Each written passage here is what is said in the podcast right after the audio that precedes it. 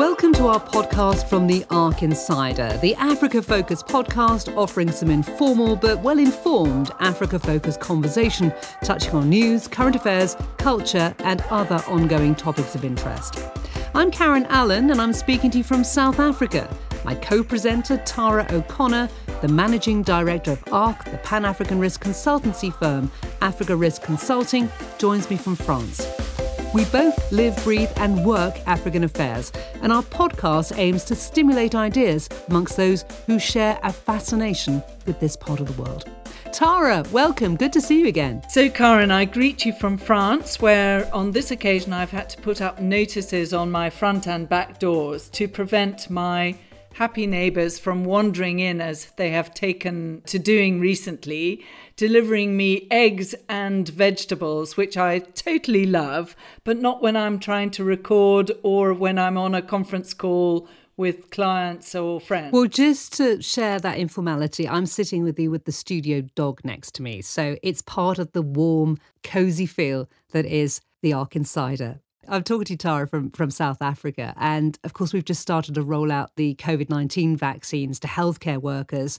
And there are also, of course, big political and legal battles within the governing ANC, with the suspended Secretary General of the party, Ace Magashule, who's a close ally, as you know, of former President Jacob Zuma.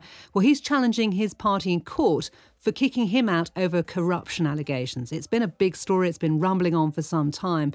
But it is an important story because it, of course, exposes the fault lines within the governing party and will really reveal just how committed the ANC is on tackling grand corruption.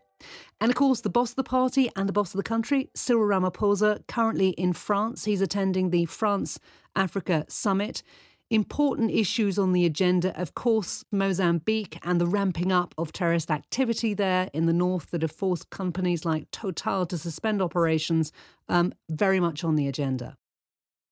Well, we've got a lot of other stories to get through today, so let's have a quick reminder of some of the issues that have made it into the headlines since our last podcast. The military in Congo says a major city threatened by a massive volcanic eruption has been spared.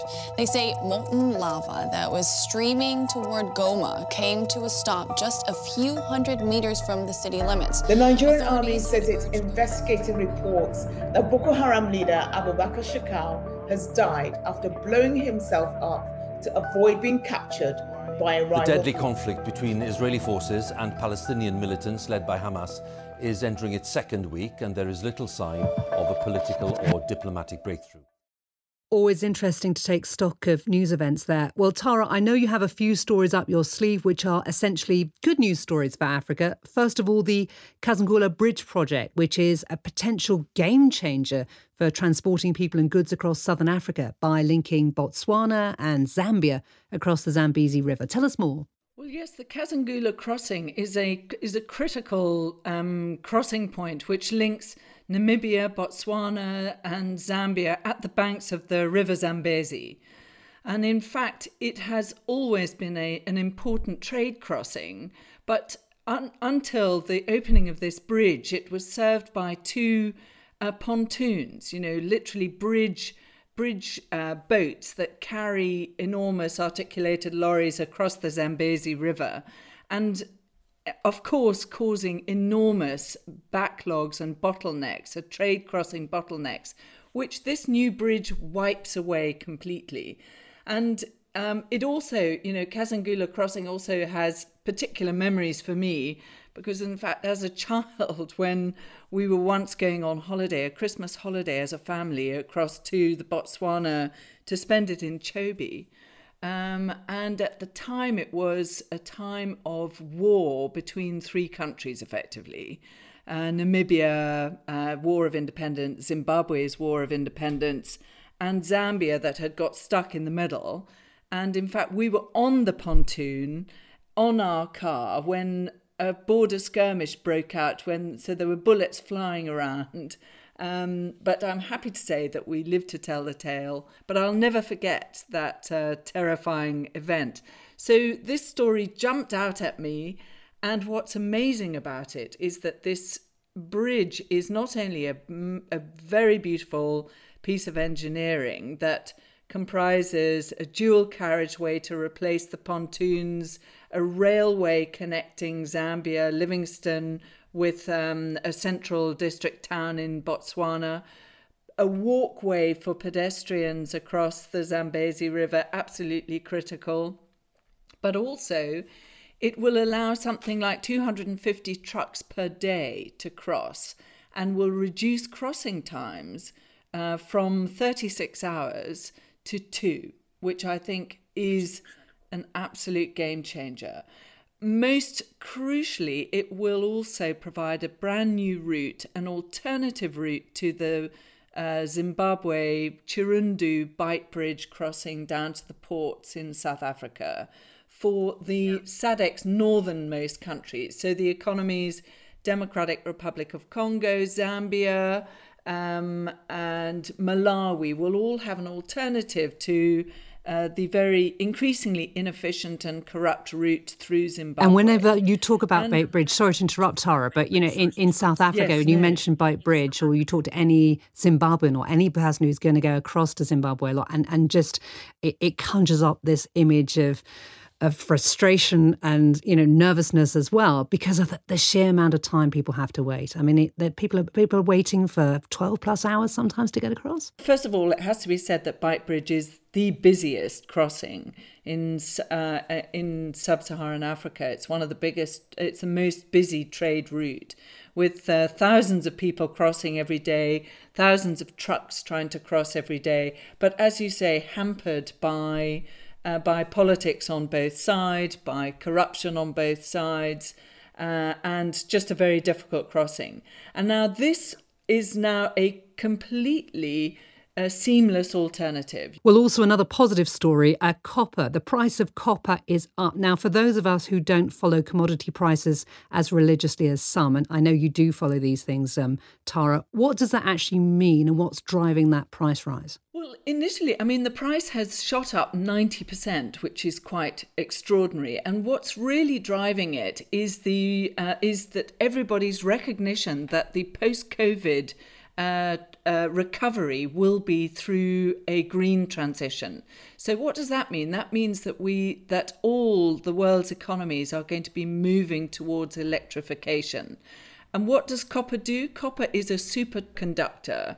Um, and it is superconductor for electricity. So copper is used in absolutely everything from electric cars to microchips to new heating systems and actually the transmission of copper of of electricity itself. So when you know when economists have been actually looking at what does that mean for the world, uh, they have realized that copper production will have to increase by about a million tons per year in order to meet the demand for copper by mid century and in order to meet the um, the demands of net zero energy by mid-century. So one of the least explored or least uh, least explored areas for copper. I mean, Zambia has its copper belt. A whole host of its towns in the north of the country are named after the metal, and across the border into southern DRC is also really the El Dorado of copper. So it really is a massive uh, fillip for those countries. And it is also a challenge for those countries to use what could be another supercycle, copper supercycle, where demand is very high for a long period of time, which means the price will be up and possibly sustained for a long period of time. And it really is incumbent on the governments of those countries to facilitate what's going to happen, which will be an uptick in exploration, production, and export of copper.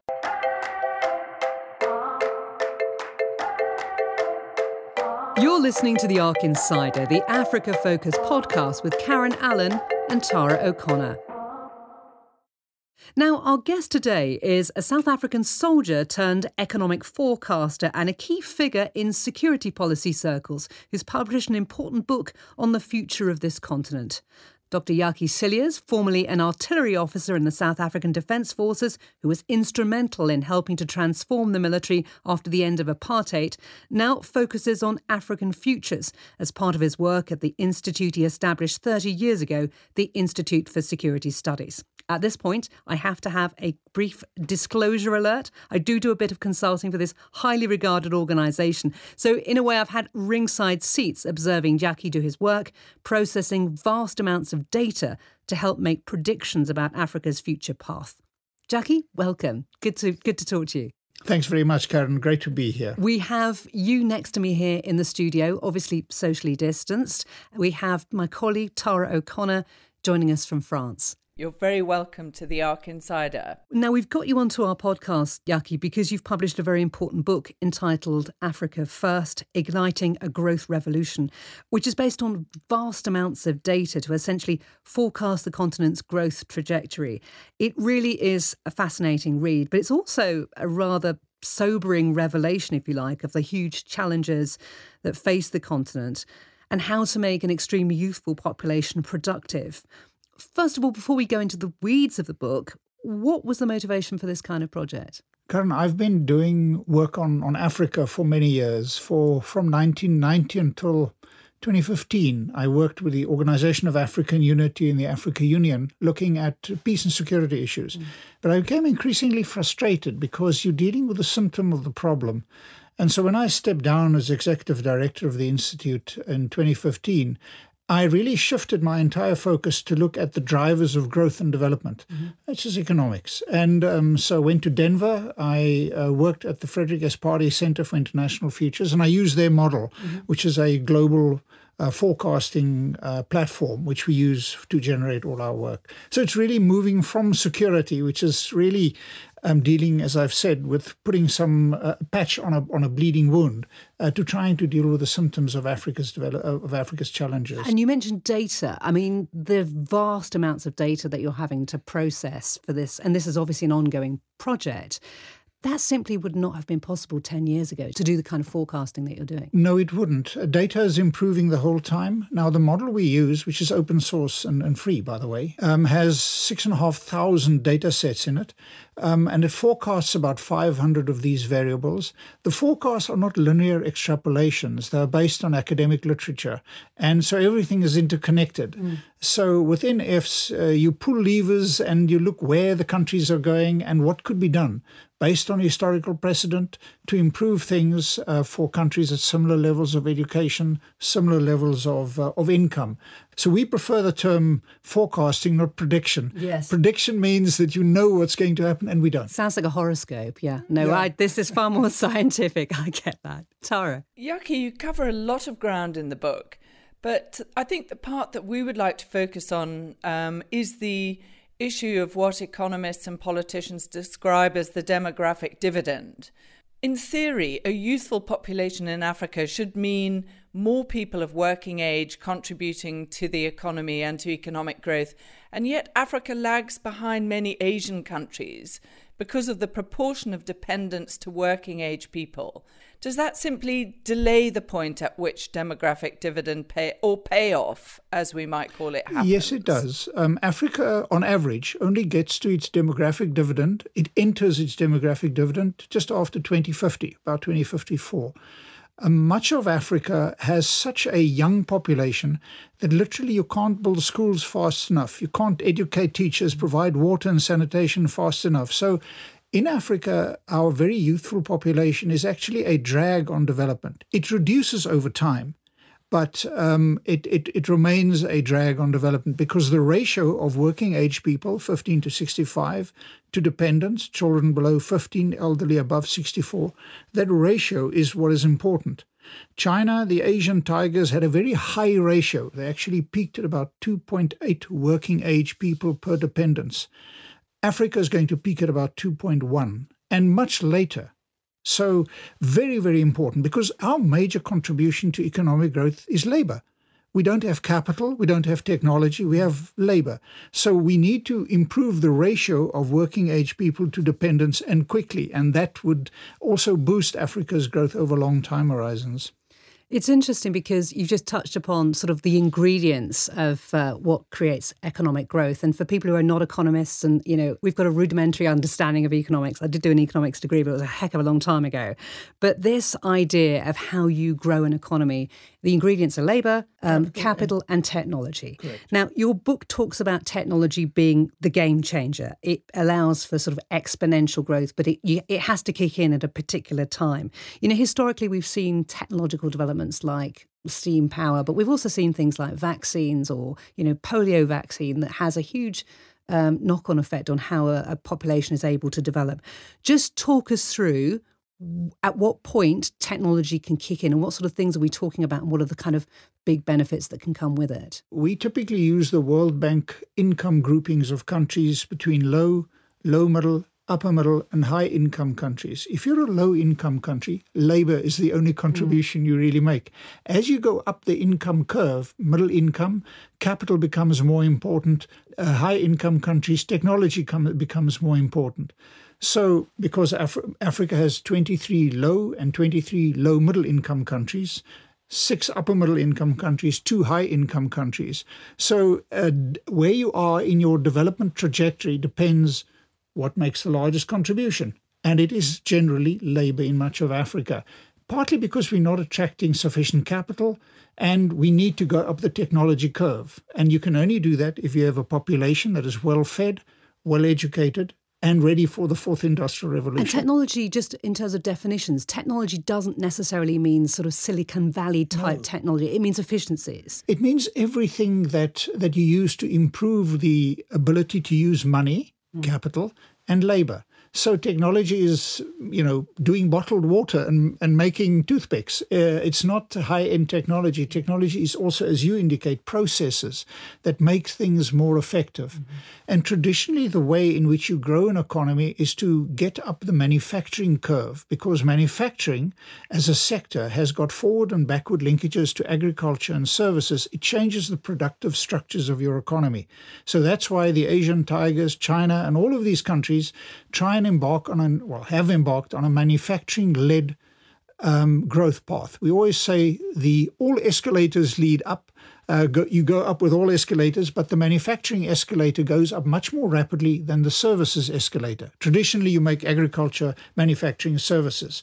So if you're a high end, a high income country, the United States, you're driven by services, but it's high end services. Um, if you're Africa, it's it's really you, you need to get your agriculture going. And Africa talks about a lot about agri- agriculture, but we actually don't do anything about mm-hmm. agriculture. So we're not getting an agricultural revolution like India or Brazil had. And one of the big things in my book is we really need to focus on agriculture and use agro processing then to go up the manufacturing curve. And that's how you enter your, your manufacturing growth. Jakkie, you you mentioned that. I mean, you meant bring up the U.S. of A. and the U.S. and the U.S. has managed to sustain its demographic uh, dividend for over hundred years. And so, what can African countries do? A to catch up, and B to prolong that. Dividend? Excellent question. Um, there are two ways in which the demographic dividend benefit you. The first, which is the experience of China and the Asian tigers, is to have a very rapid increase in your demographic dividend. Um, other countries, Sweden, the Nordics, and the US, have simply stayed at a positive ratio of working age people to dependents in the case of the, of the United States for 100 years. That's why it is such a rich country, because it's um, uh, manpower, staffing people uh, have played such a big role in in in economic growth over such a long period. Now, as their uh, the ratio of working age people to dependents decline, which is even starting to happen in the US, which has got higher birth rates than than other countries at similar levels of development, you in actual fact have to compensate that either through technology or capital, mostly through technology, because those three, as Karen, as you said, labor, capital, technology, are the three components of growth. And um, if the one goes down, you compensate with it for the other. Because what you want to do, of course, is to increase average levels of, of well being income. Uh, we we use a very brute measure, GDP per capita, mm. to measure that. One of the things that, that you know, speaking to you here from South Africa, the obvious question is that some of the processes that you talk about, some some of the technological leaps, um, necessarily mean that labour is not used uh, as extensively as it would do at an earlier stage of development. We've got massive unemployment here. Yeah. How do you square the two things? And the short answer is simply that Africa has got such a surplus of uh, of people that there's no way that we will be able to create jobs, particularly in the formal sector, to uh, relieve uh, poverty and and reduce inequality. So our future in much of Africa, and you see that in South Africa already, is that you'll have to use continue to use cash grants or transfers, mm-hmm. as well as public work programs and so on and so forth, um, to provide some degree of employment um, because employment in the formal sector is how you reduce inequality and build sustain, uh, and build real productivity. Mm. And what we have in Africa is a very large informal sector, yeah. a very small formal sector. So if you want to grow an economy, to grow employment in the formal sector is the way in which you'll grow your economy. Many of us many economists, I'm not an economist, would argue, yes, but uh, grow employment in the informal sector. Now, the informal sector soaks up unemployed, but it doesn't really contribute to taxes and all of these other things. Can't you tax it? Wouldn't that simply be the solution is to find a means of being able to kind of count the informal sector, to be able to quantify it, to measure it, and then tax it, albeit at a very low rate? Or does that then not make it the informal sector? No, that's an excellent point. That actually, we we we uh, I model um, the impact of leapfrogging and and and and basically what we think leapfrogging can do is it can pull people that are in the informal sector into the formal. And uh, once you do that, you start generating small amounts of taxation. They are not only consumers of the roads and other things that the informal sector also uses, but um, they contribute to it, to policing, to everything, to schooling, and so on. And reducing the barriers of entry into the formal economy and pulling Africans from the informal into the formal sector is one of the huge uh, advantages of, advantages of modern technology. That is going to how Africa is going to leapfrog.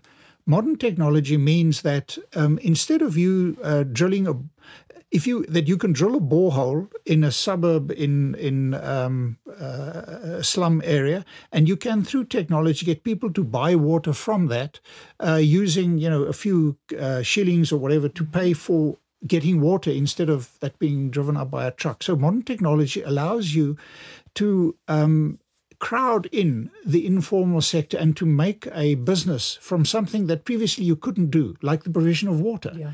Um, in, for example, Luanda, almost all the water in the Luanda city is provided by NGOs and by civil mm. society. Now, using technology and smartphones and all of this, it becomes a real business. And that's how you crowd in um, from the informal sector into, into the formal sector, formalize it, and it accelerates economic growth. And what do you think is the likely impact of ex- other external factors, you know, com- confounding factors? So, you know, what will be the long term impact of COVID 19, for example? So, we've brought out an updated version of Africa First, which is now open access available on Springer. So, you can download for free, which contains initial forecasts on COVID and currently busy updating that. The, the impact of COVID um, has means that uh, for the last two three years and for the next year or two, about 20 million additional Africans are classified as extremely poor, below, living below one dollar ninety per person per day, and uh, the, the, impact is is quite devastating in terms of reducing government revenues, and it will over time make it make Africa miss the Sustainable Development Goals by an even larger margin. But what COVID is doing, it is accelerating the the transformation of your services sector. Uh, now, these are mostly high end services. Now, you know, 30, 40 years ago, the manufacturing sector was transformed through technology. So you had the establishment of long, complicated value chains, stuff was made.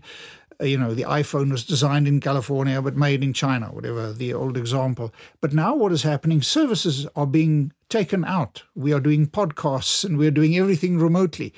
And uh, that transformation, um, because Africa is uh, doesn't have the a path dependency of, for example, the developed economies. It means we can leapfrog much more rapidly, and that services have the potential to become a more rapid that the services escalator can take us up more rapidly than it has in the past. One of the other things I think in that transformation, obviously, is uh, is the easy provision of education. Now, the sharp, you know, one of the things that comes out of your uh, out of your chapter on on this is is that uh, you know what you need is a highly educated population to actually really accelerate the demographic. Yes, I think we all believe that education is like motherhood and apple pie. It, it is a, a general good.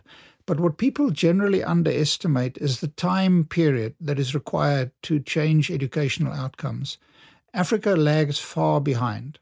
Education is hugely important, but like water and sanitation, it takes basically a generation uh, to invest in improvements in, in education. And yes, uh, the fourth industrial revolution, technology, and so on is, has the potential to change education in Africa because, quite simply, we have so many young people coming through our educational system that, again, we can't uh, provide teachers fast enough. And, and, and in education, quality is more important than quantity. So, fourth industrial revolution technology will help with education, but it won't help if we don't do two things. The first is we need to provide Africans with access to electricity, household electricity. Modern technology can make huge advantages through off grid, mini grid, uh, solar, and other systems. Secondly, we need to provide them access to the internet. These two uh, key uh, interventions, in my view, can uh, do a lot in particularly countries like the DR Congo and so on, to really change the future of these countries. What have you learnt about yourself that is new? What has COVID 19 taught you? I have learned to cook a little bit. I'm probably fitter than I've ever been because I go to the gym a lot and I exercise quite a bit. Um, now, COVID has improved productivity, um, and what it has demonstrated is the ability to be as effective in the office or at home. Um, and it's it's really been quite a game changer in so many ways uh, the ability to reach out and to speak to international audiences is quite amazing.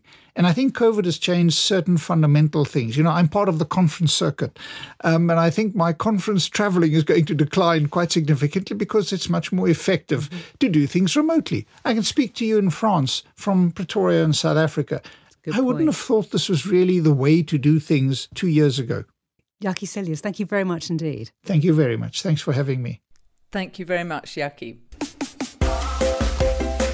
You've been listening to The ARC Insider with me, Karen Allen, and Tara O'Connor. Thank you for joining us.